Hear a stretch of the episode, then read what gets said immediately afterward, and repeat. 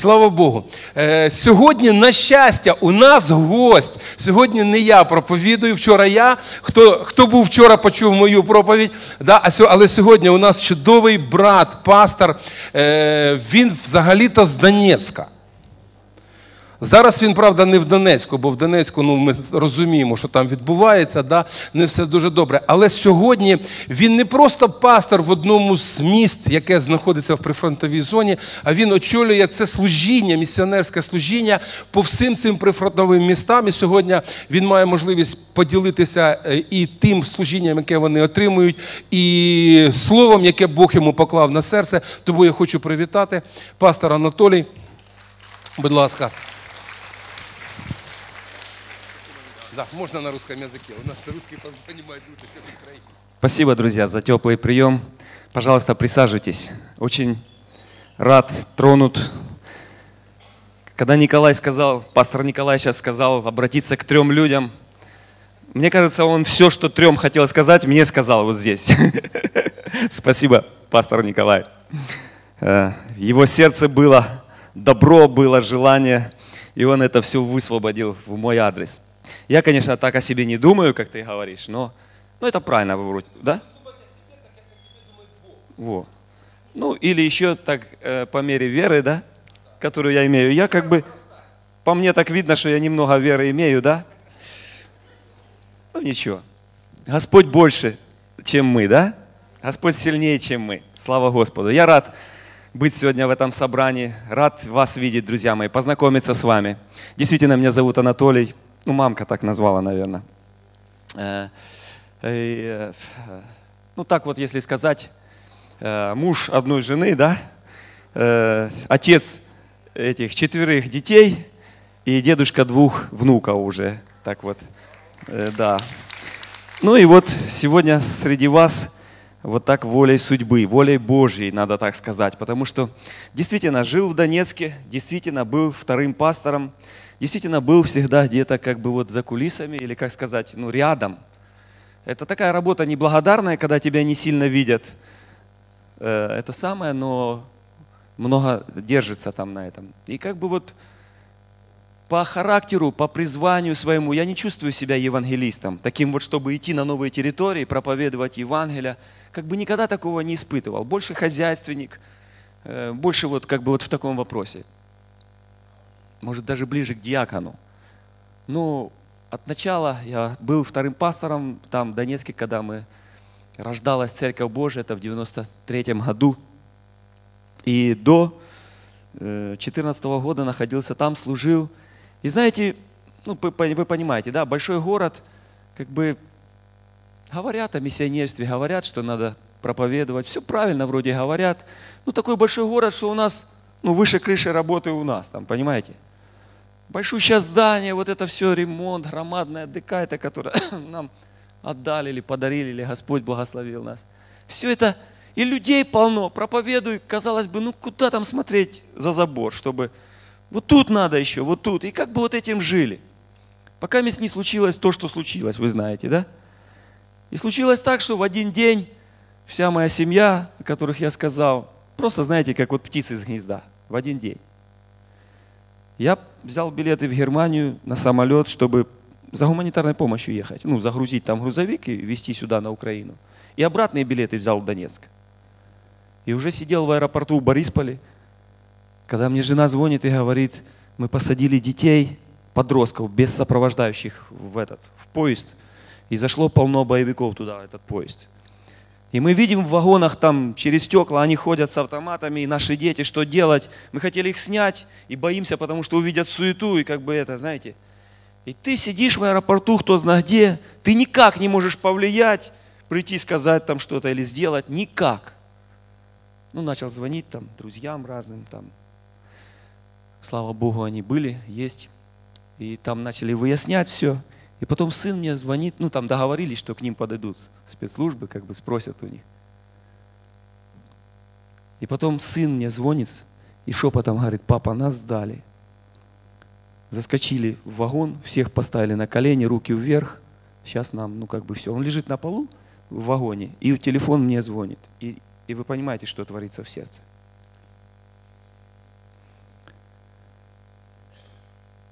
слава Богу, э, это были украинские там спецслужбы, их ничего не, не тронули, но прошерстили весь вагон. Это было сложно время. И мои дети э, были в таком возрасте, когда нужно было доучиться. Одному год, другому полтора в институтах в разных. И нужно было им легальное образование, поэтому пришлось выехать вот буквально быстро. И только младший сын еще учился в школе. Вот этот, который в поезде так выезжал. И так случилось, что вся семья вот неожиданно, нежданно, негаданно рассыпалась просто. И знаете, когда ты к этому готовишься, скажем, там влюбляются дети, да, идет э, дело к свадьбе, ты понимаешь, как бы настраивайся, все, подготавливаешь себя. Хотя, когда первая дочь мне заявила о том, что она замуж выходит, я до дыбы стал. Как это? Моя собственность, и вдруг ее кто-то забирает. Я вкладывал, я я первая эта реакция, ну я ее не показал, но она внутри была, честно вам говорю. И потом только включил мозги, так это же нормально, это же естественно. Я хочу положить на нее руки и благословить. Понимаете, да? Но вот к этому мы никто не был готов. И получилось, что по разным ну, э, городам разъехались мои дети. И вот этот сын, который выезжал, вообще там отдельно жил целый год.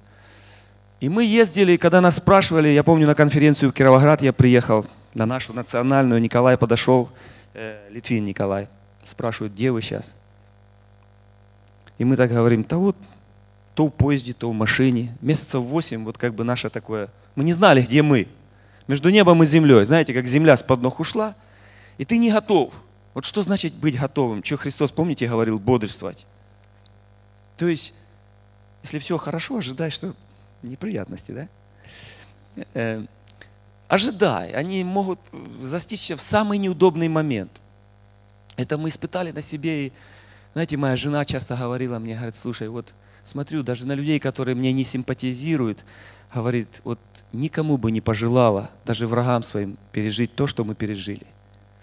Знаете, когда планы, когда церковь, когда дома, квартиры, все там, ну, как бы ты вкладывался, ты там жил, устроялась, и тут раз всего лишился, и как бы, Э, ну, вообще не удел. Ты не знаешь даже, где тебе остановиться. И когда нас сваты поехали в Польшу и пригласили, чтобы в Славянске мы могли жить в их доме, мы, правда, получили благословение. Мы живем даже в лучших условиях, чем в Донецке, э, сами в этом доме. Э, и, и когда вот не удел остался, Петр Анатольевич Дудник, он подошел, спросил, чем занимаешься сейчас, и как бы говорит, слушай, ну мы начинаем служение миссионерское, и ты же пастор, у тебя есть что дать людям, давай, ну, включайся. И, ну, говорит, съезди, вот там есть такие на линии фронта такие поселочки, тебе покажут, посмотри, что там тебе Бог скажет, помолись. Знаете, так все высоко, ну, парно, духовно сказано все. Я как поехал, как посмотрел, мне кажется, Бог молчал-то в то время. Бог, Богу нечего было сказать. Все так заросшее, уныло, разбито, все серое такое. Что там могло привлечь? Абсолютно ничего. Я посмотрел на все это дело. Понимаете, мне было с чем сравнивать, да? Я в Славянск приехал, я не мог заходить в эти магазины, которые там были. Думаешь, заходишь и сомневаешься, сколько оно тут лежит и все. Привыкли там в больших супермаркетах этих, все, зашел в одном месте – а то вот, вот, вот в эту в дебри приехал. Артемово так назывался город до, ну, до переименования. Сейчас он называется ну, по-украински Зализне, Железное назвали его. Я приготовил там на пару минут всего ролик, такой коротко. Это не, не все, это просто несколько фотографий, так, чтобы, наверное, там девиз или что. Можешь, э, э, Давид, включить его, да? Пару минут всего. Э, а, так, э, плохо видно, да? Ну ничего. Бог милосердный, правда? Свет можно чуть-чуть выключить. Это мы кормим два раза в неделю деток там, да? Есть... Шли за Христом тропкой узкою, долго, определенно, всегда. Яркие моменты или тусклые в жизни сменялись отлично, и пролетали отлично. года, пролетали года помощь э, детям оказываем. Эти люди были воины Христа. И Сила их в Слове Божьем жила. Эта сестра из Краматорска придумала эту песню, сочинила, и сейчас поет вот. Ворвалась в сердце, изменив из кромсов.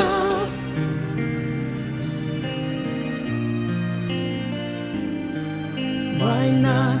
Они идут туда, где боль, чтобы провозгласить правду Божью и восстановить разрушенное. Война.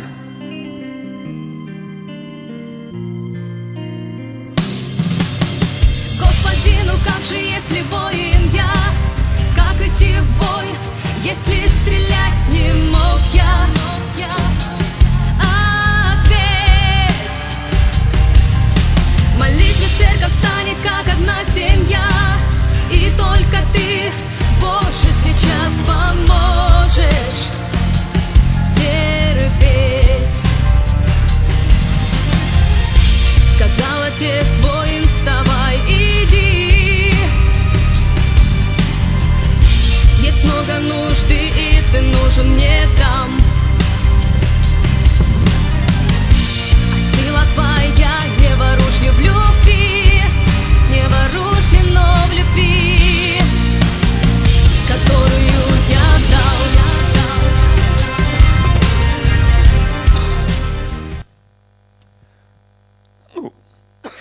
пару минут, буквально так чуть-чуть, чтобы вы просто увидели людей, что это, э, ну, мы не на пальцах рассказываем, а что есть реальные живые люди. Когда мы приехали, я согласился э, э, поехать. Скажу честно, Бог ничего не сказал мне, когда я приехал в этот город. Я увидел просто все грустно очень. И как раз заканчивалась миссионерская школа, и нужен был куратор туда, и я согласился быть старшим этой группы. Мы поехали, загрузили бус гуманитарной помощью, хлебом, пленкой на то время. Как раз обстрелы были, много было выбитых окон. И мы привозили пленку, чтобы ну, людям дать, чтобы они хоть временно как-то залатали свои окна. И, и, конечно же, у них, э, знаете, люди чем наполнены? Ненависть, злоба, на всех подряд. Наших, ваших, третьих, ну, всегда крайний кто-то, да, обычно в наших бедах. Поэтому они всех, и тех недовольны, и на тех проклинают, и, и, и у них это на языке, и, и в сердце, и так далее. И поэтому мы приехали и сказали, слушайте, мы слышали у вас тут боль, мы видим, вы часть нашего народа, и мы хотим просто послужить вам, чем можем. Мы не государство, мы просто вот люди доброй воли, верующие в Иисуса Христа. Хотим, чтобы ну, как-то вам легче тут стало. Открыли машину. Помните, вот эти молитвословы были у вас? Э, Такие молитвословы дали им, помолились, сказали, вот мы вам молитву, вы же знаете, давайте помолимся вместе. И молитесь с нами. Мы будем молиться о вашем городе, чтобы мир пришел в нашу землю. И вы молитесь с нами. Дали им хлеб, вот эту пленку, еще что-то давали. И как-то люди так... И нам нужно было уже оставаться. Мы приехали на практику на два или три дня. Нам нужно было ночевать прямо в этот день. Никого в городе не знаем. Сказали так в толпе. Они говорят, а у меня дети уехали, вы можете у меня в квартире. Знаете, так вот люди как-то открыты сразу были. И мы начали так приезжать на практики сначала на выходные. Потом через месяц мы уже сняли там домик и поселилась команда из нескольких человек, миссионеров, вот некоторых вы там видели на э, картинке.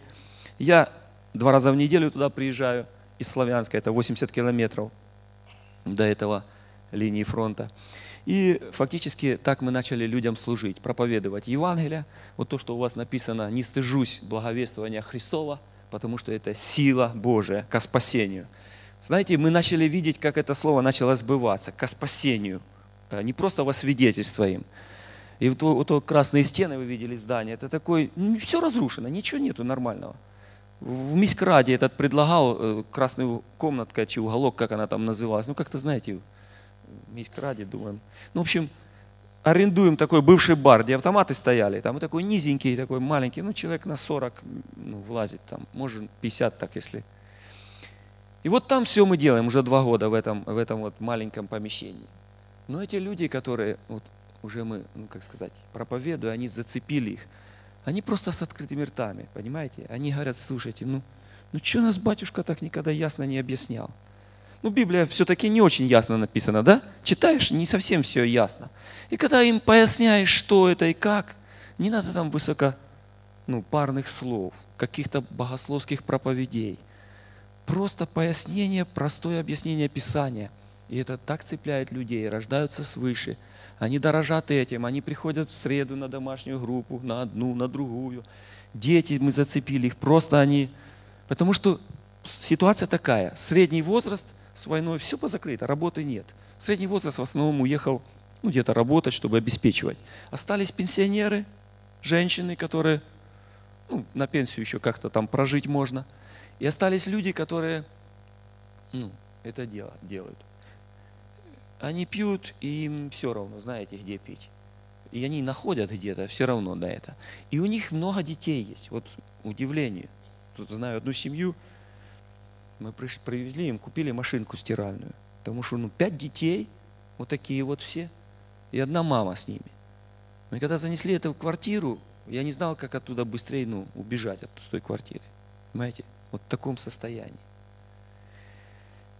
То есть родители или одна из родителей, один из родителей, он пьет, дети, фактически дети улицы, вот рассказывают, что ну раз в неделю наколотит какой-то там баланды, и вот они в проголодь фактически живут. Их забирают в детский дом, потом там пишем, мы ходим, ходатайствуем, верните их там, ну как бы так. Они требуют условия, создайте им нормальные, чтобы хотя бы были. И таким образом мы служим. Два раза в неделю мы делаем горячий обед. И вот вы видели дети, и такие люди есть, которые, ну, они с удовольствием приходят, кушают, еще и с баночкой приходят, чтобы взять ну, домой или кому-то лежачему домой. И, и вот так мы начали служить. И знаете, когда начал служить этим людям, уже узнал в лицо их, уже полюбил их. И, и фактически сегодня являюсь пастором этой церкви. Вот на конференции представляли уже как новую церковь созданную – Конечно, у меня нет, у меня все еще в сердце мой Донецк. Я, я все еще верю и ожидаю, что я вернусь туда.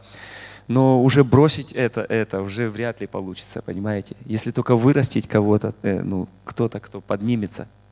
Сейчас подростка одного тащу за уши, ставлю его, мозги вставляю, говорю, давай, тебе нужно, ты призван и так далее. Ну, это так коротко, чуть-чуть просто, чтобы понимали картину. Да, я хочу все-таки перейти к Божьему Слову. Цель нашего приезда сюда. Спасибо, э, пастор Николай, что вы принимаете нас. Мы как-то вот весной приезжали, да? Сейчас мы приезжаем. Э, э, ситуация вот какая. Вы же понимаете, вот мы приехали на новое место. Начали проповедовать Евангелие. Это кто-то должен делать. Это должны быть люди, которые уже имеют что дать людям, правда? Ну, слово. Поэтому мы зовем по всей Украине и не только Украине. У меня в команде э, пару месяцев, наверное, служил с Америки один парнишка. Ну, наш иммигрант, там где-то с Беларуси или откуда, но ну, он служил. Э, поэтому мы принимаем всех, кто готов посвятить себя на это служение. И цель моя чуть-чуть сказать о Божьем Слове, чуть-чуть сказать о церкви. Сегодня я хочу говорить о теле. О теле. Помните, что Христос да, говорил, церковь – это тело. Я хочу сегодня акцентировать на этом внимание, чуть позже об этом. Но цель наша э, говорить о том, что, друзья мои, звать, рекламировать другими словами, пропагандировать, если хотите. Не знаю, как сказать. Говорить о том, что есть поля, есть грядки, не заполненные никем, где нужно стать кому-то и взять эту сапу и, и идти по ней. Крайне важно. Людей мы не, не смотрим, ты сильно. У нас была вот в одной команде женщина лет 70, 72, по-моему, служила. Представляете? А есть ребята такие лет ну, 18, вот такие. То есть разный спектр. Э, с разных церквей. Есть баптистские церкви, писательские, харизматические. Ну, разные. То есть мы как бы тут не, не переживаем. Мы делаем одно дело. И поэтому, а люди посвящают себя на определенный срок. Потом обстоятельства жизненные их меняются. Возможно, там ну, женятся есть, или ну, еще какие-то обстоятельства, и они уезжают. И у нас недостаток людей, миссионеров. Но, скажем, по нормальному нашему договору, как мы видим, это чтобы пять человек там жило в команде у нас постоянно. И я как пастор или куратор, я приезжаю туда, э, ну, курирую все это дело. Ну, на сегодняшний день у меня в команде осталось два человека. Уехали один туда, другой туда, по-разному. Крайне важно э, руки – если кто-то помнит, э, э, может, смотрели, клип Бонке показывал, э, корабль, который там плывет в волнах, бушует, и там такая фраза сказана, на палубе нужны все свободные руки. Она мне так сильно глубоко запала сюда вот. Любо, дары любого человека, они будут полезны, они просто будут благословением. Я сегодня испытал это, как ну, реально люди обращены, они видят заботу о них, и они просто ищут Господа, и церковь фактически растет. Поэтому, мои друзья, это одна из, ну я позже, может быть, еще об этом скажу, одна из вещей, у меня есть и визитка наша, есть Facebook, где можно посмотреть нас, видеть, э, пропитываться этим. Для этого у нас мы э, с 22 января очередная школа будет в Славянске, миссионерская, в течение месяца. Мы приглашаем, кто в сердце есть это. В течение месяца человек может обучиться на этой школе. Там немного учат, за месяц вы понимаете, да? Некоторые особенно важные вещи, включая даже просто оказание помощи медицинской, потому что такое, к сожалению, тоже ну, случается. И, и мы после этого месяца 5 месяцев практики вот в этой команде служения. Мы всем ну, обеспечиваем питание, жилье и даже какие-то карманные деньги. И потом можно еще дальше пойти на следующий уровень. Можно контракт заключить, еще с, ну, с поддержкой быть и служить там. Э, лично я очень хотел бы, я молюсь сегодня Богу о том, чтобы Господь призвал кого-либо. Возможно, это касается тебя – я сейчас обезличенно говорю, кто услышит это. Возможно. Я сейчас стал вот перед чем. Вот в этом маленьком помещении, в котором мы собираемся, э, ну, уже нам тесно. Все там делать тесно. И ни, ни одного окна там темно. Вот вчера я смотрел по Фейсбуку, они выставили команда, что дети должны были проводить свою суперкнигу или что это клуб. Пришли и свет, ремонт был, выключили, а без окна это значит темно. Они не смогли это сделать. И мы молились, искали, ничего нету из помещений. Стоит только одна закрытая школа, просто 1600 квадратов, двухэтажная, большая школа, закрытая. Мы пошли, поговорили, вот нам ее дают сейчас, за одну гривну в год. Но ее надо охранять. Они говорят, вы ее должны сохранить, как минимум. И я понимаю, я должен поселить туда ребят наших, оборудовать там, чтобы они жили, но у меня сейчас нет, у меня две девчонки осталось в команде. И это для меня сегодня вызов. С 1 декабря у меня уже договор будет. Они хотели с ноября, но мне сейчас некому поселить. Поэтому это вызов. Я сегодня молюсь Богу, знаю, что Бог живой, Он говорит, а нам только бы слышать, да? Слышать Его. Итак, пусть вас Бог благословит. Давайте мы с вами почитаем Божье Слово. А, вот какое слово сегодня я хотел, или из чего оно родилось, так скажем.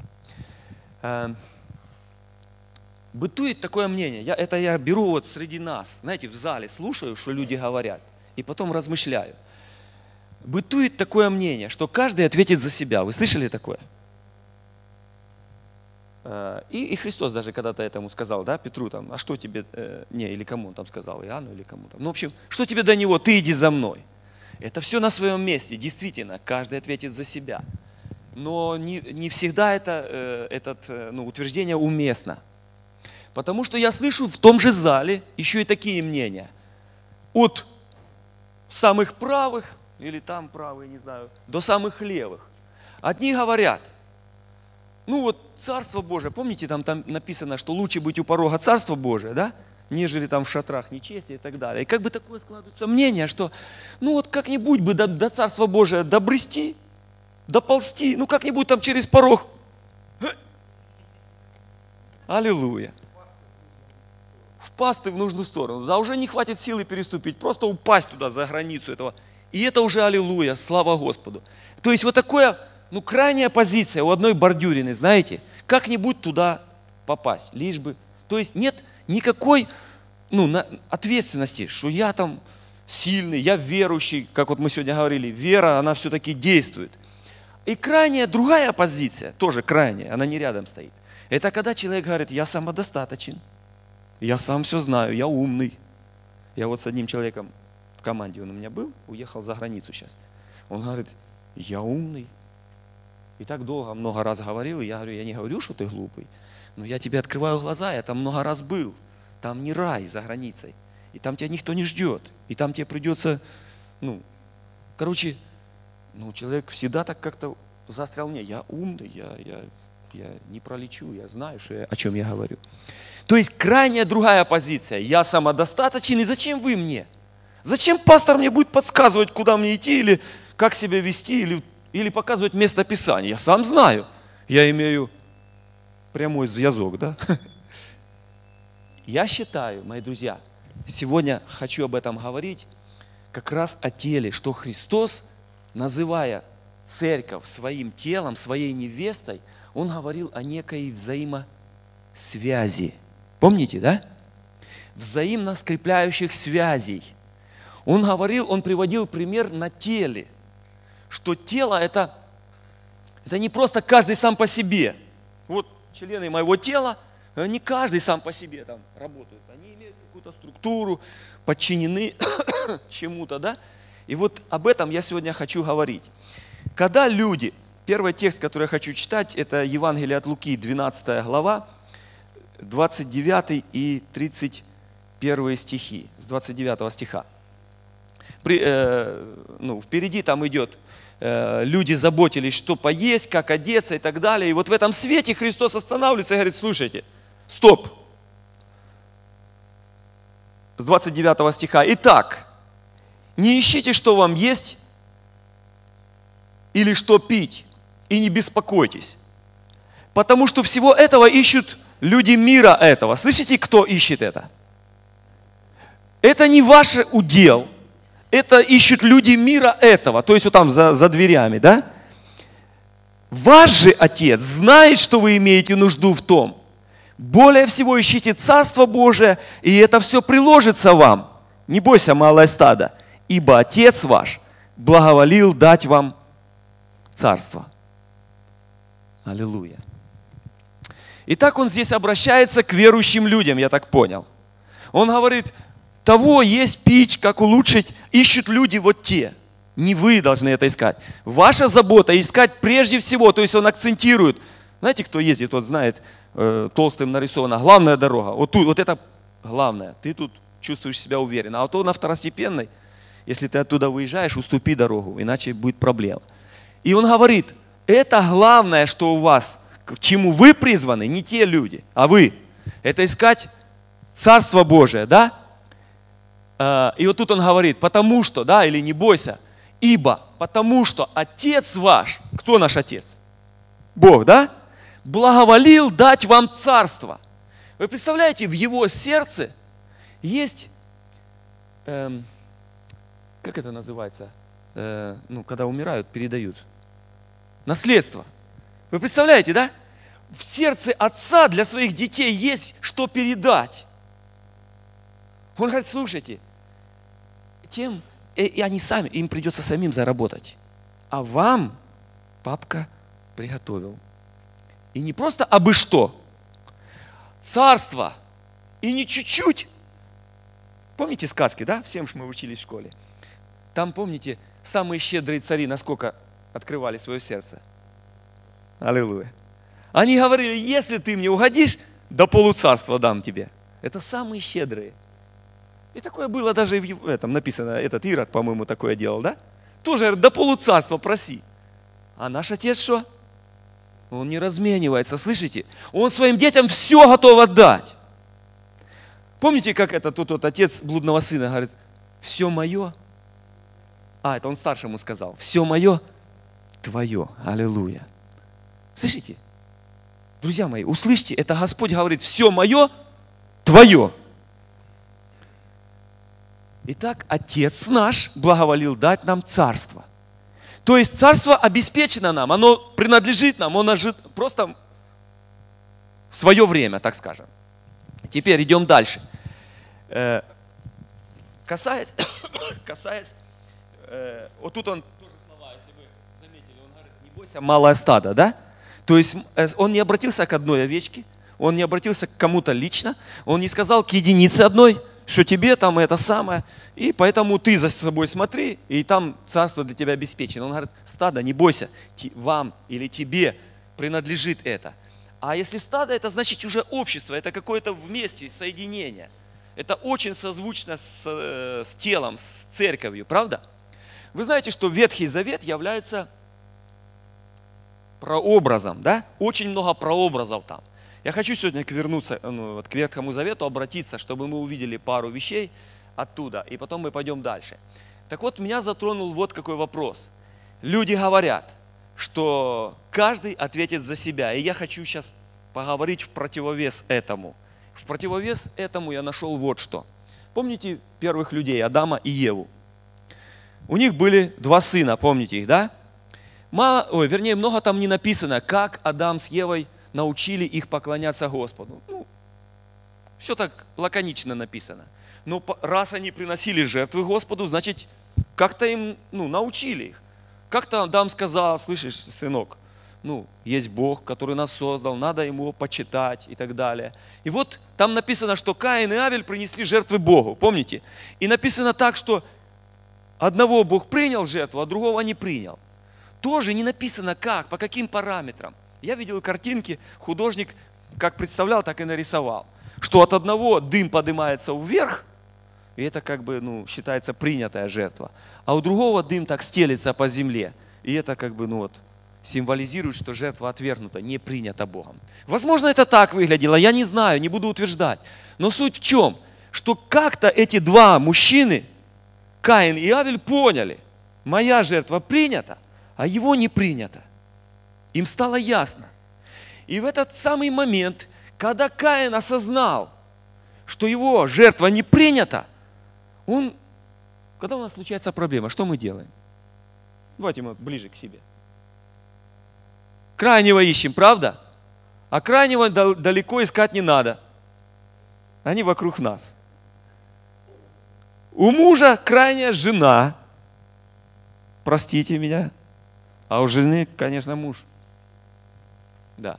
Поэтому всегда крайне рядом находится, его не надо долго искать. Каин глянул, если моя жертва не принята, это, это Авель виноват.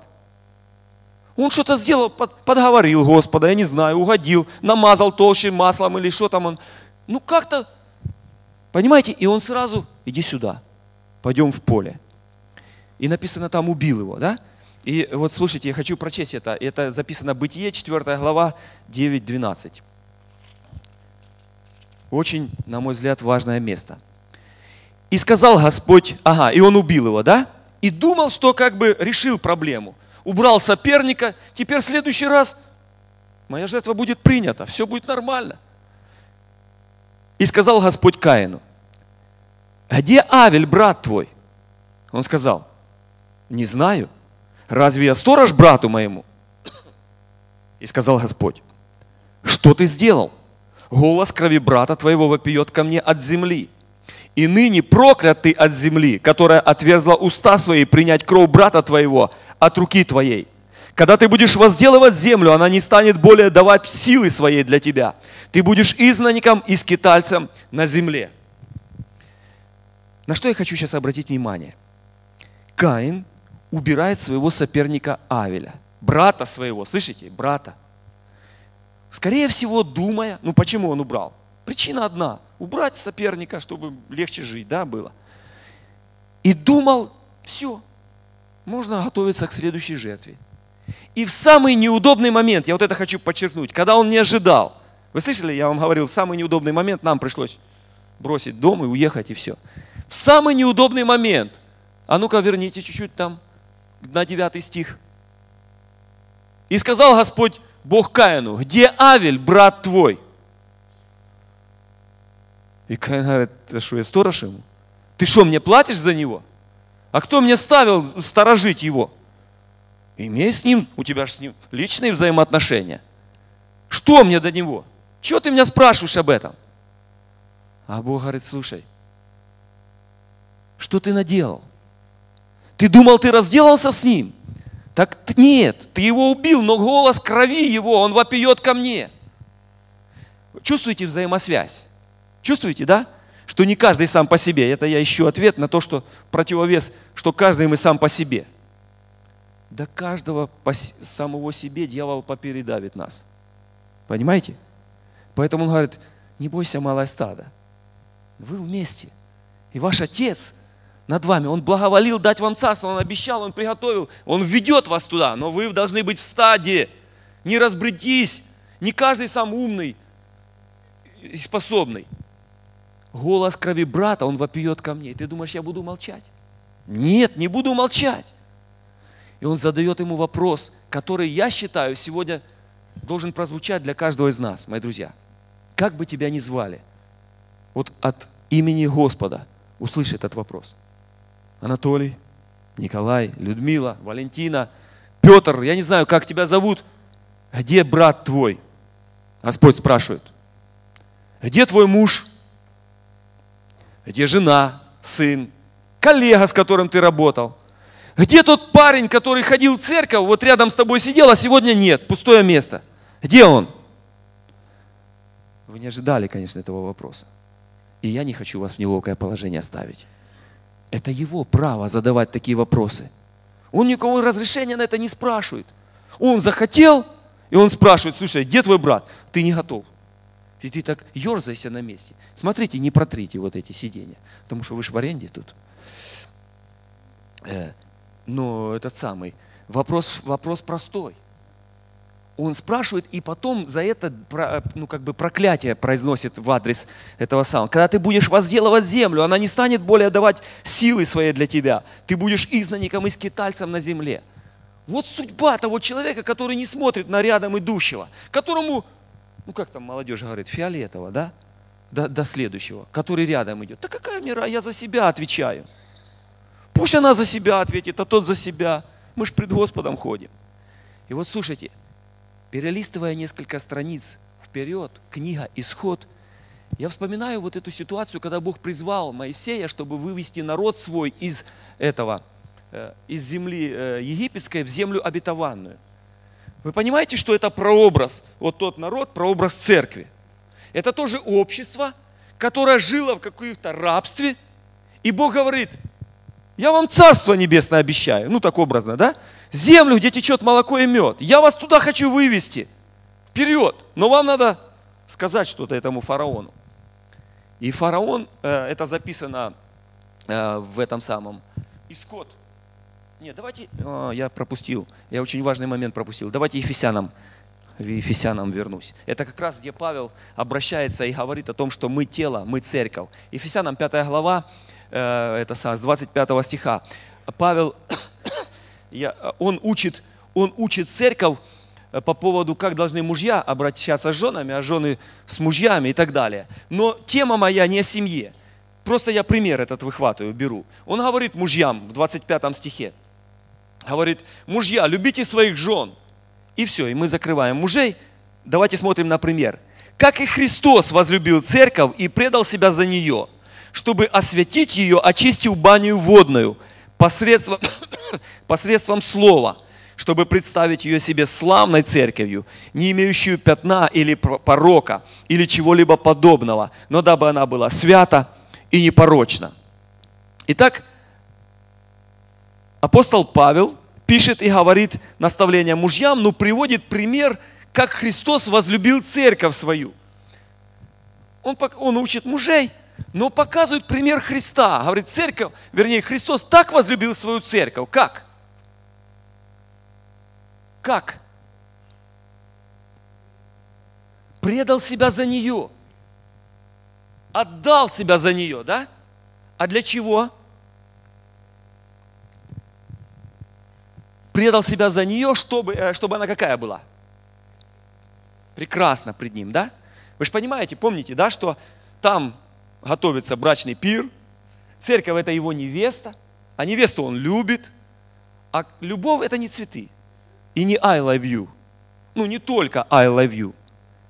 Любовь – это жертва, любовь – это действие какое-то, проявление как-то. И вот Христос, Он говорит, так возлюбил церковь. Как? Он себя отдал за нее. Она ему так дорого, так прекрасно.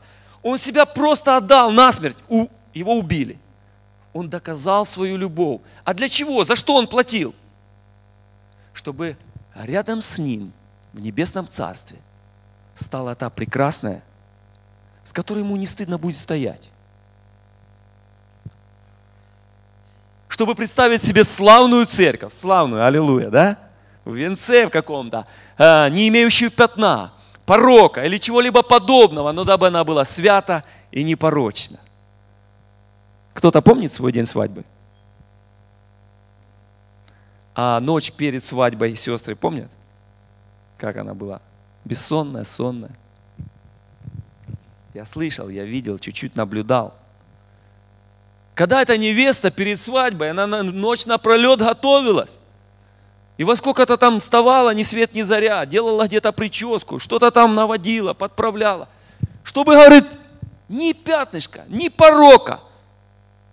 Я хочу, это, это звездный час моего жениха. Я хочу выйти, ему не будет стыдно рядом со мной. Во мне никто не найдет какого-то изъяна. Я буду, ну как там, чики-чики, да, все красиво будет. Все будет с иголочки. И он, помните, написано, э, жена это, э, является славой мужа, да? То есть вот так он представлял себе, поэтому за такую, именно за такую невесту он себя отдал. Он не разменивается на меньше. Нисколько не разменивается, ну, да сойдет, ладно, какая есть. Не сойдет, ничего не сойдет. Поэтому кто думает, я мне как-нибудь бы добраться до порога Царства Божьего, переползти там последний вздох сделать, и аллилуйя, я в Царстве. Он на такую невесту не рассчитывает. Ему не надо, которая уже умерла по пути. Ему надо прекрасная, без пятна, без порока, славная невеста Иисуса Христа. Музыка там готовится, столы накрываются, и он ожидает, он предвкушает этого праздника, брачного пира. Понимаете, да? А кто эта невеста? Это же мы с вами, друзья мои. Сейчас как раз та ночь перед свадьбой. Когда у нас дано время благодати, чтобы нам приготовиться – пятнышки убрать, где-то что-то подтянуть, прическу сделать, лишнее выкинуть, чтобы нам приготовиться, чтобы нам выйти. И праздник состоится при любой погоде, правда? Аллилуйя! Потому что Бог верен, потому что Он обещал нам дать царство. Аллилуйя! Так вот, я сегодня как раз этим хочу показать, что церковь, он, он ну, как бы общество это называет невестой своей, церковью своей. И вот теперь я хочу перейти к этому самому, вот, э, к книге «Исход», где тот народ свой избранный, он назвал своим народом, церковью своей, можно так сказать, который говорит, я тоже вас поведу в землю обетованную, как бы в Царство Божие, в лучшую, там, где я вам приготовил, э, течет этот молоко и мед. И вот книга «Исход», 10, 10, 10 глава, с 8 стиха. Ну, я, я только с 8 прочту, потому что там э, Моисей уже не раз приходил к фараону и говорил ему, отпусти мой народ. Тот становился в позу, не отпускал и так далее. И вот очередной раз, с 8 стиха написано, «И возвратили Моисея и Аарона к фараону. И фараон сказал им, пойдите, совершите служение Господу, Богу вашему. Кто же и кто пойдет?» И сказал Моисей, слушайте внимательно – Пойдем с малолетними нашими, со стариками нашими, с сыновьями нашими, с дочерями нашими, с овцами нашими и с валами нашими пойдем, ибо у нас праздник Господу. Фараон сказал им, ну пусть будет так, Господь с вами. Я готов отпустить вас, но зачем с детьми? Видите, у вас худое намерение. Нет, пойдите одни мужчины и совершите служение Господу. Так, как вы этого просили и выгнали их от фараона. Что я здесь увидел? Прообраз церкви. Фараон – это олицетворение дьявола, да, врага церкви, который никак не хочет, чтобы ты туда дошел, до этого царства. Никак не хочет, чтобы ты был там с ним всегда. Он хочет тебе напакостить, он хочет тебя, ну, чтобы ты заблудился, чтобы ты не, попал, свернул куда не нужно и так далее – чтобы тебя обмануть каким-то образом. И поэтому он сопротивляется очередной раз и говорит, чего вы пойдете все туда? Ну пусть мужчины одни сходят туда. Глав поколений пошлите. Ну посла к Богу отошлите и скажите, наш народ чтит тебя, поклоняется тебе. А Моисей говорит, слушай, ты что? Наш Бог настолько величествен, Он не будет удовлетворен просто послами нашими, главами поколений. Мы туда все пойдем. Слышишь? фараон. Мы хотим, ну со всеми потрохами как бы, мы все хотим прийти и поклониться Ему, Он величествен, Он наш Бог. Он нас ведет в эту землю. Мы пойдем, жены наши, мужья, стариков потянем, если они уже не могут идти, детей возьмем, волов, овец. Мы туда все пойдем. И того, чего он тут не написано, но мне кажется, он подумал, мы и твое прихватим. Вы смеетесь, потому что вы знаете, да, что они прихватили свое время. Они говорят, мы не можем себе позволить кого-то здесь бросить. И фараон ничего не мог сделать. Написано, выгнали от фараона. Скрежетал зубами, а не мог ничего противостоять. Потому что братья бодрствовали в то время. Призванные, которых Бог позвал, чтобы вывести свой народ, они не разменялись на меньшее. Они не сказали, ну сойдет такая невеста, ну ладно, одни мужики пойдут. Ничего подобного. Пойдут кровь наша, пойдут дети наши, старики. Мы всех, даже имущество наше, и твое прихватим. Мы пойдем. Наш Бог ну, достоин большего, чем просто одни главы поколений туда пойдут. И сегодня, когда я смотрю на нас, на Церковь Божию, я понимаю, тот, кто думает, что лишь бы мне как-то дойти, следи за собой, следи за ногой своею, что тебе до него, до нее и так далее. Ты смотри за собой. Мне кажется, это тот же самый фараон говорит. Ты иди, оставь детей. Зачем? Ты что-то тут хитришь, что-то задумал. Зачем ты детей туда тянешь? Ты понимаешь, там пустыня. Там еды нету, жарко, песок, еще что-то там мог напридумывать. А цель его была одна. Оставьте тут детей. И он знал, если родители пойдут туда, а сердце то родителей с детьми их, рано или поздно они вернутся в это рабство к своим детям и фактически опять под руку фараона. Цель-то его была хитрая, завуалирована для того, чтобы в красивой оберточке подать. Вроде как забота о детях. Но на самом деле – чтобы они не ушли от Него, а оставались под Его руководством, в Его власти, в Его рабстве фактически. Но Бог не этого хотел. Бог хотел свою церковь вывести на свободу, где течет молоко и мед. Бог и сегодня хочет Царство Небесное, Он дает его, обещает и говорит, оно принадлежит вам, но вы держитесь друг друга, будьте вместе, вы малое стадо. Э, после Моисея стал следующий Иисус Навин. Помните там какая его ключевая фраза? У многих дома висит на табличке. Не, не это. Э, я и дом мой. Да? Не, он говорит, он как-то стал перед выбором. Трудное время было. И он сказал, я и дом мой будем служить Господу, а вы изберите, кому служить. И некоторые богословы, они говорят, это недостойные слова лидера нации. Это слова они недостойны его, он неправильно сказал, потому что он должен был всем сказать, всему народу. И когда я думаю об этом утверждении, я думаю, ну как глава своего семейства, он сказал очень важные слова. Понимаете? Как глава своей семьи, как тот, который понимал, я принимаю решение за свою жену, детей, стариков, которые при мне тут. Я принимаю решение. Я не просто прячусь за их спинами, а я говорю, я и весь мой дом мы будем служить Господу. Очень правильное решение. И поэтому мы это в своих кухнях, там везде где-то на стенках у нас висят такие в домах надписи. Потому что это хорошее воззвание, правда? То есть он понимал, что его ответственность как главы взять на себя груз, заплатить, не размениваться на меньшее. Я буду служить Господу. Э, Евангелие от Иоанна, хочу перейти теперь к словам э, или так, прямой речи Иисуса Христа, чтобы уже теперь не про образы смотреть, а настоящую прямую речь Иисуса Христа. Евангелие от Иоанна, 15 глава, 13 стихом, сам, это прямая речь, слова Иисуса Христа. Он говорит, нет больше той любви, как если кто положит душу свою за друзей своих. Читали это когда-то, да? Вот он рисует, как выглядит любовь настоящая. Он не показывает какой-то род цветов здесь, которые нравятся кому-то. Он говорит, вот так она выглядит, планка вот такая, очень высокая. Он как бы ставит эту планку и говорит, вот это настоящая любовь. Если ты возьмешь эту планку, это будет говорить о твоей любви. И так нет больше той любви, как если кто-то положит душу свою за кого? За себя? За своих друзей. Вы понимаете? То есть вы чувствуете тут взаимосвязь?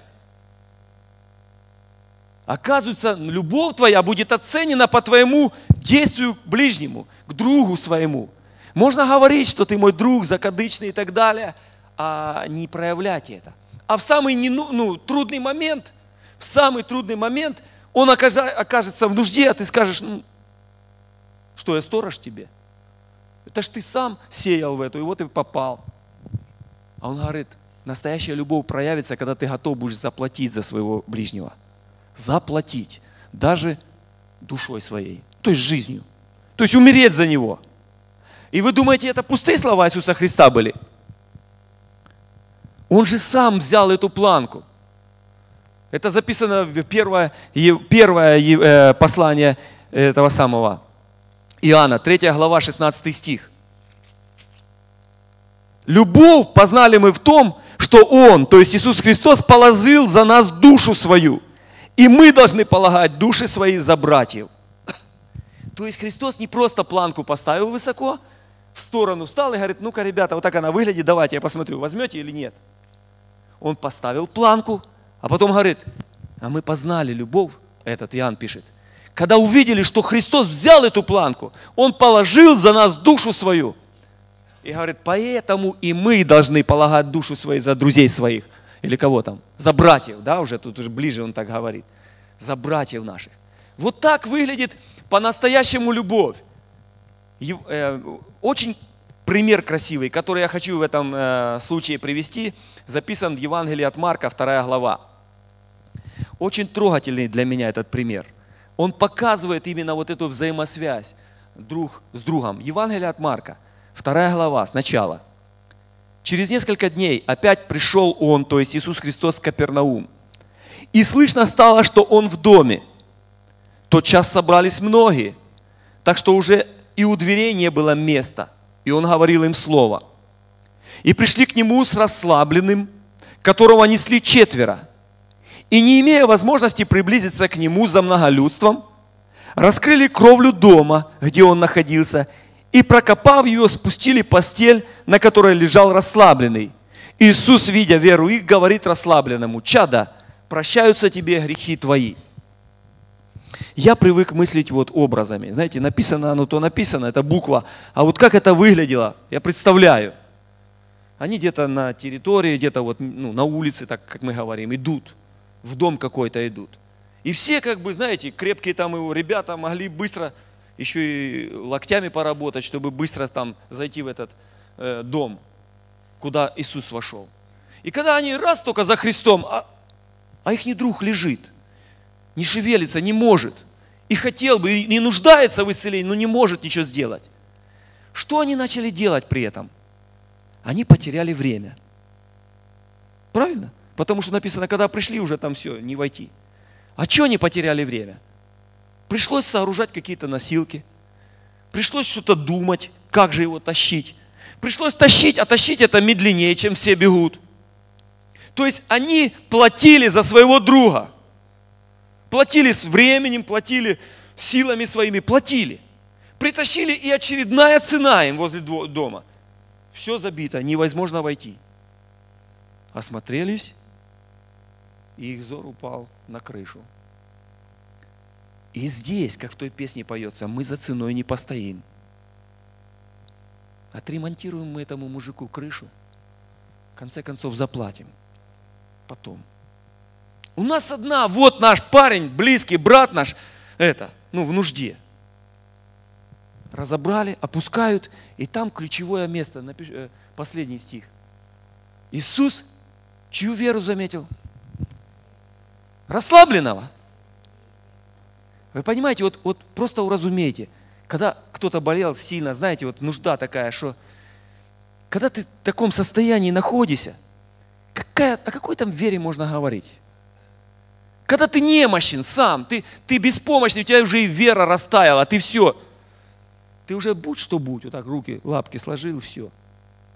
И вот Иисус увидел чью-то веру. А как она стала заметна? Как он ее увидел? Она в действии была видно, да? Что ребята платили за своего друга.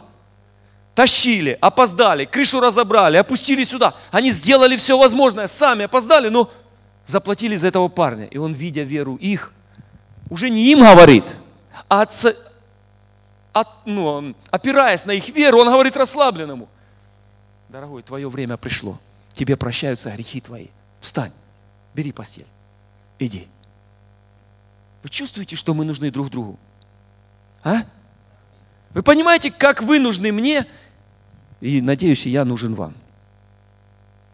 Вот рядом сидящие, мы, может быть, не думаем об этом.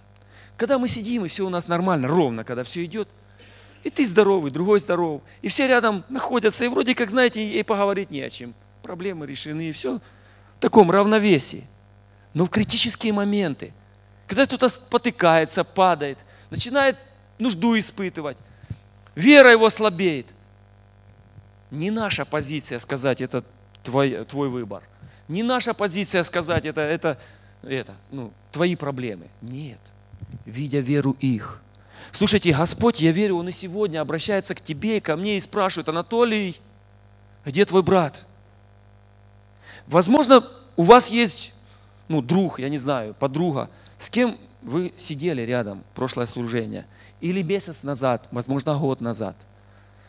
Она начала переставать ходить в служение, начала не посещать, вы ей звоночек сделали, второй, а по третьему уже думаете, ну что я буду ей прилипать к ней? Ну мы же все свободные люди. Знаете, такое вот пришло смущение, да ну что я, зачем я буду навязываться? И потихоньку отпустили. И вроде как спокойно чувствуете себя. А сегодня Господь говорит прямо тебе. А где твоя сестра? Каин, где брат твой? Услышьте это, друзья мои, это очень, серьезно. 103 раз позвони этой сестре. Сегодня после служения прямо к ней. Скажи, слушай, Господь спросил у меня за тебя. Я хочу может, я, я уже навязчиво, я себя чувствую навязчивой, но не могу, внутри горит огонь. Я чувствую, мы в теле, и мы сами по себе, каждый, мы не выживем. Мы просто не выживем. Ты понимаешь, что ты поймана. Ты понимаешь, что ты уже попался на, на удочку дьявола. Он тебя на крючок схватил и уже держит. Еще не совсем вытащил, но еще уже держит и не пускает тебя в служение. Ты понимаешь, я сегодня пришел обрезать эту, эту леску. Я пришел освободить тебя от этой э, э, ну, удочки. Я пришел. И тогда Господь, когда спросит, где брат твой, ты скажешь, Ха, так вот он. Так вот, я ж за ценой не постоял. Я потратил время после служения, я купил там печенье, я не знаю там. Я пришел в очередной раз, выпил чай, помолился и сказал ему, знаете, как влил ему такое слова веры. Слушай, ты будешь жить, ты не умрешь. Понимаете? Ты нужен в теле. Без тебя эта невеста, красавица, она начинает быть инвалидом без тебя. Ну представьте себе без одной руки там или без чего, да? Это же несовершенное тело. Ты нужен в теле. Ты, может, чувствуешь себя не очень важным. Но разве все члены тела важны у нас? Не, ну самые важные, да? Кто-то думает, конечно, так о себе. А я хочу сказать таким людям вот что. Кто-то думает, что я сам по себе. Хочу сказать таким людям простые вещи, очень простые, свои наблюдения и размышления. Я видел людей инвалидов. Я видел людей без конечностей, скажем. Они как-то приспосабливаются, знаете, там колясочку, эти костыли. Но я никогда не видел ноги одной, гулящей по тротуару, без тела. Это о чем-то вам говорит? Я никогда не видел одного члена тела, свободно э, передвигающимся, э, функционирующим и так далее. Нет. Только все члены тела только в теле могут жить и проявить себя вполне активно и ну, полноценно, так скажем. Вы, вы понимаете, все еще я говорю о теле, что мы нужны друг другу, что без тела мы не выживем. И кто такой умный, что я самодостаточный, я сам знаю хорошо слово, зачем мне тут пастор, зачем мне другие, и все остальное я по телевизору смотрю, я и виртуальное пожертвование кому-то даю. Как бы такой, это как нога, оторванная, думает, что она еще живет. Но все мы когда-то получали в подарок цветы срезанные, правда? Как долго они живут, даже если мы туда капнем что-то там, уже по нас приспособились там. Ну, поживут там, пока там судороги еще, да? Друзья мои, это все обман. Мы только в теле можем жить и быть эффективны и полноценны. Я просто э, Просто верю, что мы нужны друг другу, потому что именно видя веру их, нас друг другу, когда мы ее будем являть, это не просто я вас люблю, я вас это, это, это, это в моих действиях будет видно, это будет ощутимо другим. Это будет, знаете, вот как я, вот пример такой. Там в Донецке, где я жил, э, на другой улице там один парень, это постарше меня, но опустился сильно и пьет сильно. И его сестра живет на другой улице, там, где я раньше жил. Ну, то есть знаем, мы на одном поселке знаем друг друга. И вот этот, который спился, ну, он уже, ну, всегда ходит там, ну, дайте что-нибудь там, знаете, там, и ко мне приходит, там, Толик, там, дай что-нибудь, ну, там соберешь. Даже как-то он приходит и говорит, я пришел к своей сестре очередной раз там попросить что-то. Она уже, ну, не в моготу его тянуть. И она говорит, иди к Толику, только он может помочь. То есть ко мне. Откуда это она взяла? Откуда она взяла это? Я ей что говорил, если что, обращайся, или что? Не говорил. Она просто видела, как, как-то наблюдала, возможно, в щелочку, возможно, как-то со стороны позицию, которую я имею. Мне не все равно его судьба. Да, мне жаль, что он спился. Да, я его очередной раз останавливаю, долдоню ему, рассказываю, тащу его, даю этот тормозок и так далее. Мне не все равно, что, что его дьявол э, в, это, в рабство снова ввел. Понимаете? Я хочу ему свободы. И она, видимо, намотала себе это. Иди туда. Вот этот и этот и этот, они не помогут. Они все только чтобы взять. А этот готов платить за тебя. Ты ему никто, но он готов. Они увидят это. Люди, которым мы начнем служить, они почувствуют это. Без слов, слышите, без красивых цветов. Они, как и Христос, увидят эту веру в деле. Хочу читать, очень меня сегодня, текст, прочту, прочту это Евангелие от Луки, 5 глава. 5 э, глава, сначала.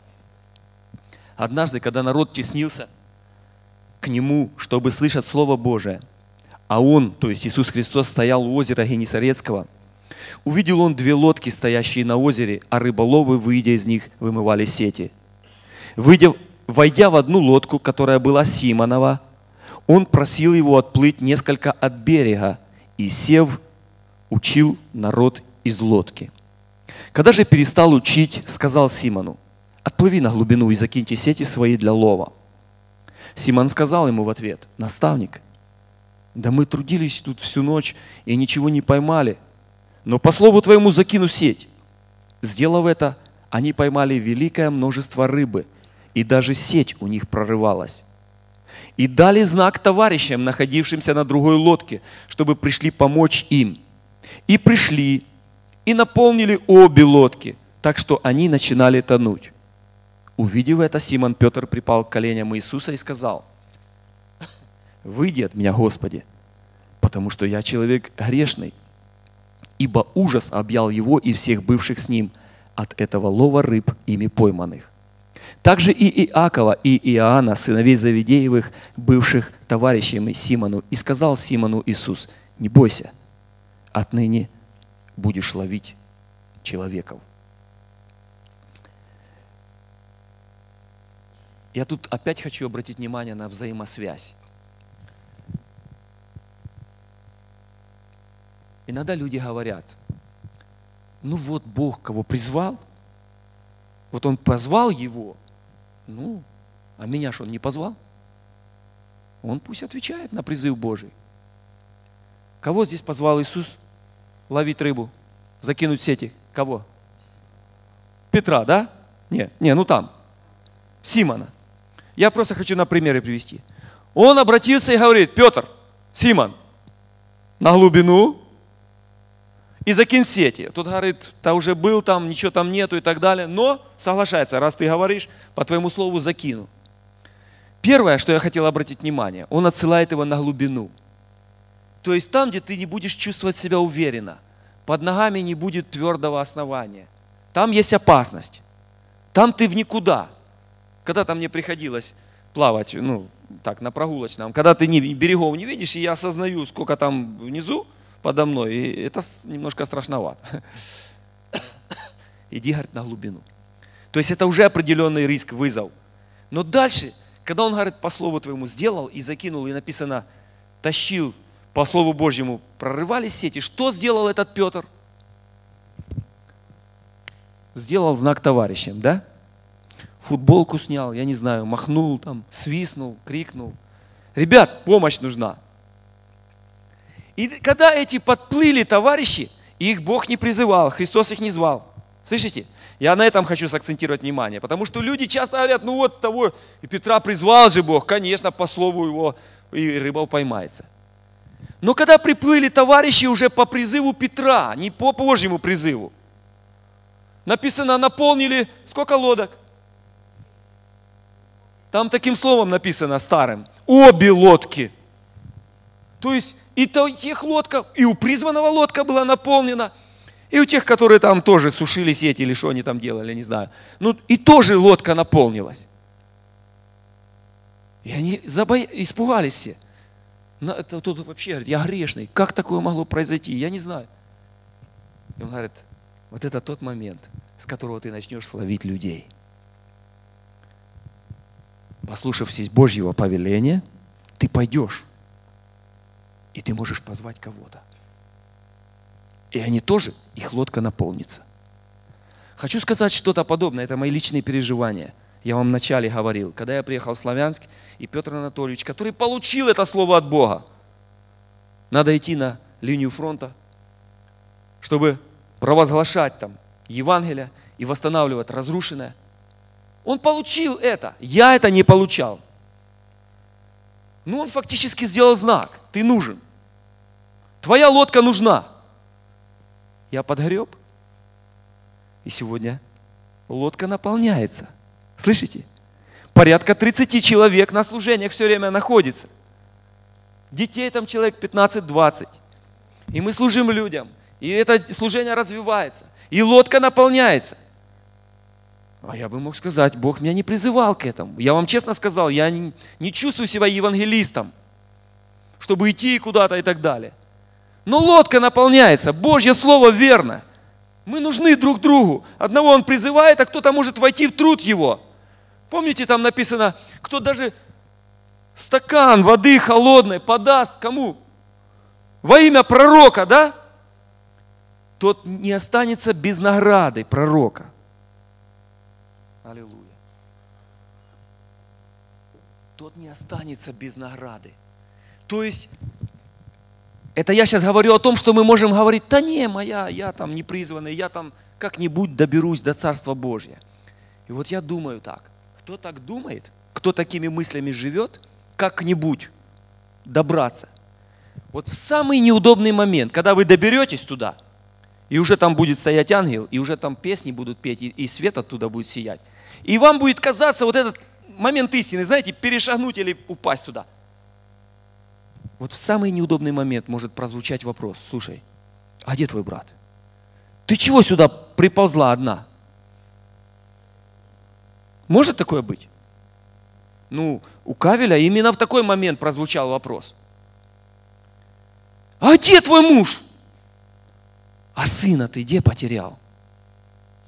А вот тот, с которым ты работал рядом, у тебя столько, целая ночь была впереди, ты мог приготовиться. У тебя было время для приготовления, а ты его незаметно отпустил. Моя невеста должна быть красива. Тебе здесь не место. Помните вот э, о десяти девах вот тот? Помните? Ну там же не вошли часть. Ну это же не я придумал. Это там Христос показал, не вошли часть. Они не были готовы. Масличка не было. Мои друзья, я верю в это. Искренне себе это принял и вам передаю мы нужны друг другу. Не надо думать так, что я как-то доберусь туда и у порога там это самое. Вот в самый неудобный момент Бог может сказать такой вопрос, когда у нас уже не будет никаких шансов что-то поменять. Сегодня время благоприятное. Сегодня время менять. Сегодня время звонить, ехать, очередной раз доставать, молиться о нем. Эти носилки какие-то плести, кидать его туда и нести к ногам Иисуса. Слышите? Сегодня это время, делайте это. Это будет, любовь это будет оценена Господом. простятся ему грехи. Вы будете, не, врасплох не будете заслаты. Когда Господь спросит, где твой брат, ты скажешь, да вон он впереди меня уже зашел. Аллилуйя, вы хотите этого? Я очень хочу. Я очень хочу вот таких отношений, чтобы потом не блымать глазами, не знать, краснеть, бледнеть и в конце концов возвратиться назад. Э, Не нам это предназначено. Пустыня не нам. Нам а Он обещал, как в наследство, Царство Божие. Все приготовлено, столы накрываются, музыка готовится. Отец уже готов положить руки на эту молодую читу, благословить, чтобы они жили, как там у нас говорят, долго и счастливо, да? Очень долго. Но этими людьми являемся мы с вами. И нам нужно не, прай- не крайнюю правую бордюрину хватать и не крайнюю левую. Мы не самые умные, не самые самодостаточные. Мы нужны друг другу. И мы не такие немощные, что мы вообще э, никчемные. Бог делегировал нам часть своей ответственности. Он дал нам поручения друг за друга. Как Моисей сказал, мы туда одни не пойдем. Мы возьмем жен, детей, тех, тех, тех, и третьих, и десятых. Понимаете, да? Мои друзья, я верю, в городе Александрия растет, приготавливается часть прекрасной невесты Иисуса Христа. Я это верю. И поэтому я, он ожидает этого. Не разочаруйте его никогда. Ну просто не разочаруйте, не придите с пятнышком каким-то или без ноги там, или еще без чего-то. Чтобы ему не стыдно было стоять с такой невестой. Поэтому, говоря, говоря о миссии, я сегодня очень хочу сказать, не я, Петр Анатольевич получил это слово, э, плыви на глубину, закидывай сети. Я вошел в его труд, но моя лодка наполняется. Я верю, мои друзья, хочу сказать это слово вам, вот этой церкви. Не вы получили, возможно, это откровение. Петр Анатольевич получил. Но вы нужны там. Сегодня оттуда призыв звучит для вас. Подгоните свою пустую лодку, как бы, да? Вы нужны. Подгоните, она нужна. Помогите мне вытащить то. И помочь вытащить можно по-разному. Поехать на миссию. С 20 января в Славянск. Отучиться месяц. И пойти, чтобы служить. Насколько вы можете расположить ну, сердце, возможности и так далее. Служить. Возможно, вы не можете поехать. Может, вы можете поддержать кого-то. Финансово, молитвенно, э, какими-то этими. У нас часто мы выставляем э, нужду какую-то. И люди говорят, а, это дети такие-то, а что, какие у них размеры? Вы видели, там вот новая курточка ребенку одели. Кто-то купил, и говорят, это для этого Васи там или Пети, это вот ему. Вот человек не может реально ну, поехать туда. Но он подгоняет свою лодку, свои возможности, понимаете? Покупает эту куртку, благословляет, и я точно знаю, когда Господь спросит этого человека, а где твой брат? Скажет, да вон же он, в железном там, в зализном. А он одет, брит, чистый, все, все прекрасно. Это мое, это моя вера, проявленная там. Мой призыв сегодня. У меня есть несколько сегодня миссионерских, э, ну вот таких э, этих самых, как они называются, визиток о нашем центре. Конкретно вот Железная гора. Тут есть телефоны мои, Facebook есть там разные, что там еще есть. Мое имя есть, электронная почта. Девиз наш есть. Мы идем туда, где боль, чтобы провозгласить правду Божию и восстановить разрушенное. Знаете, вчера, когда я ехал в машине, новости, раз, вот, ну, когда час равняется, новости, я включаю, и такое желание внутри, думаю, хоть бы вот доброе что-то услышать, знаете, добрые новости. А потом и сразу другая мысль. От кого я жду добрых новостей? Мы призваны добрую весть давать. Вы призваны благую весть нести, правда? Я ждал от этого от корреспондентов добрых новостей, а там только очередной раненый, очередной погибший, очередной коррупционер. Нет добрых новостей. Добрые новости у нас, мои друзья. Мы идем туда, где боль, чтобы провозгласить правду Божию. А правда Божия – это добрая новость. Это добрая весть. И чтобы восстановить разрушенное. Я призываю вас, мои друзья, поразмыслить об этом вопросе и быть готовым адекватно ответить Господу, смотря в глаза. Вот он, он, мой ближний, вот он, мой брат, вон моя сестра, вон он тот, кому ты меня позвал. Вот лодка, которая наполнилась. Пусть Бог благословит вас в этом. Мир вам еще раз. Я хотел бы сейчас, чтобы в этой вот перед нами молитва, чтобы мы честно, не обо всем, не о мире, о себе помолились.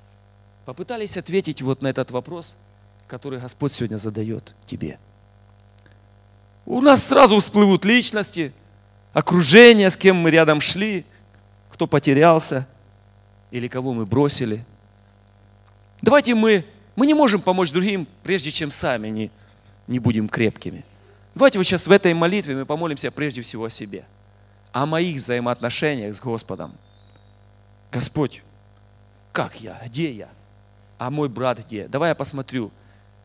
Может быть, я засучу рукава и пойду сегодня тащить этого брата. Я хотел бы, чтобы вот в, это, в этой э, теме мы могли помолиться. После молитвы я уже тогда готов дать кому-то эти э, визитки и так далее. Отец мой Небесный, очень благодарен Тебе, что Ты сегодня пришел сюда, чтобы служить нам. Господь, я благодарю Тебя, что Ты не оставил нас сиротами. Ты, Господь, пришел в это собрание, и Слово Твое продолжает звучать для нас. Спасибо Тебе, Отец. Благодарю Тебя за моих братьев и сестер, за всех призванных Тобою. Благодарю Тебя. Благодарю за сердца, которые открыты. Благодарю Тебя, Господь, за жертву, которая есть. Благодарю Тебя за все, что мы, Господь, веруем и этой верою живем. Но я молю Тебя сейчас, как когда-то Давид говорил, посмотри, не на опасном ли я пути. Господи, посмотри сегодня в наши сердца – не на опасном ли мы пути находимся? Не успокоились ли мы в своем самодовольстве? Не успокоились ли мы, заботясь только о себе? Не успокоились ли мы, ограничив себя каким-то кругом? Отец, я прошу Тебя, чтобы никто из этих людей, которые сейчас в зале, никогда не оказался в неловком положении – чтобы они не оказались в том положении, когда у них не будет никакой возможности что-то изменить. Пусть сегодня в сердце упадет это слово, эти простые три слова. Где брат твой? Пусть родится там ответ, Господь, в сердце каждого человека. Родится этот ответ, чтобы поднять свой взор, глянуть тебе в глаза и показать пальцем на того человека, кого мы привели к тебе, Иисус чтобы твоя прекрасная невеста стояла с тобой в славе. Ты чтобы радовался, чтобы там праздник состоялся, чтобы мы все торжествовали, ликовали, и чтобы Отец радовался и положил руки свои на этих молодоженов. Господь, этого мы ожидаем. Это чаяние нашего сердца, души нашей. Мы честны перед Тобой. Сделай так. Используй нас, Господь, и помоги нам не крайнюю левую, не крайнюю правую. Помоги нам центристски проходить, Господь, слышать Твое Слово, принимать вызовы и отвечать на них, служить Тебе в доброй совести. Молюсь, благословляю моих братьев и сестер на их шаг веры во имя Отца и Сына и Святого Духа. Аминь.